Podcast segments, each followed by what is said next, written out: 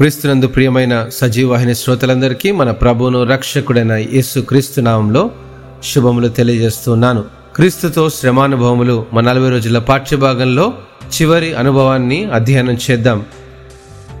ప్రకటన గ్రంథం రెండవ అధ్యాయము పదవ వచనంలో మరణము వరకు నమ్మకముగా ఉండుము నేను నీకు జీవ కిరీటమిచ్చేదను. సుమారు దశాబ్ద కాలం నుండి జరుగుతున్నటువంటి మార్పులు సామాన్య జీవనం నుండి ఆధునికత నేపథ్యంలో అంతకంతకు పెరిగిపోతున్నాయి. పరిధులు లేని మానవుని జీవన శైలిలో కలిగే మార్పులను నిదానించి గమనిస్తే ఇహలోక సంబంధమైన వాటి విషయంలో మనిషి లోతుగా కూరుకుపోయాడని అర్థమవుతుంది. కారణం ఆత్మీయ విషయాలలో బలహీనతేనని నా అభిప్రాయం. క్రీస్తును నామకార్థంగా విశ్వసిస్తే ఎటువంటి ప్రయోజనం లేదు. సిలువలోని క్రీస్తు త్యాగం సిలువ మేకులపై అంటిన రక్తపు మరకలే సాక్ష్యం. సిలువలో క్రీస్తు పొందిన ప్రతి శ్రమ నా కొరకే అనే ఆలోచన మనిషి జీవిత కొలతల్నే మార్చేస్తుంది.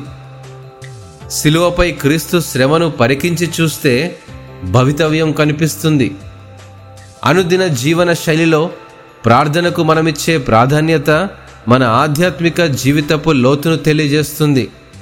లౌకిక జీవితంలో ఆత్మీయ విషయాలకు సమయం కేటాయించలేనప్పుడు వీటి పరిణామం రోజువారీ జీవితం బలహీనపడి సమతుల్యత కోల్పోతుంది.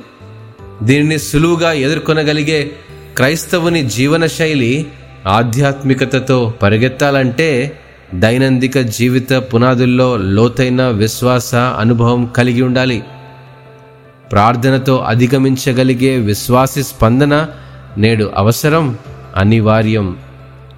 క్రీస్తుతో అనుదినం మనం పొందగలిగే శ్రమానుభవాల రేఖలు సాధారణ జీవితంలో క్రొత్త వెలుగులు చిమ్మే విజయ మార్గాలు.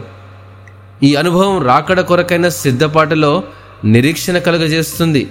ఈ నిరీక్షణ నిశ్చలమును స్థిరమునై మధ్యాకాశములో క్రీస్తును ఎదుర్కొనే కృపను కలగజేసి పరలోక రాజ్యాన్ని ప్రవేశించే భాగ్యాన్ని కూడా ఇస్తుంది.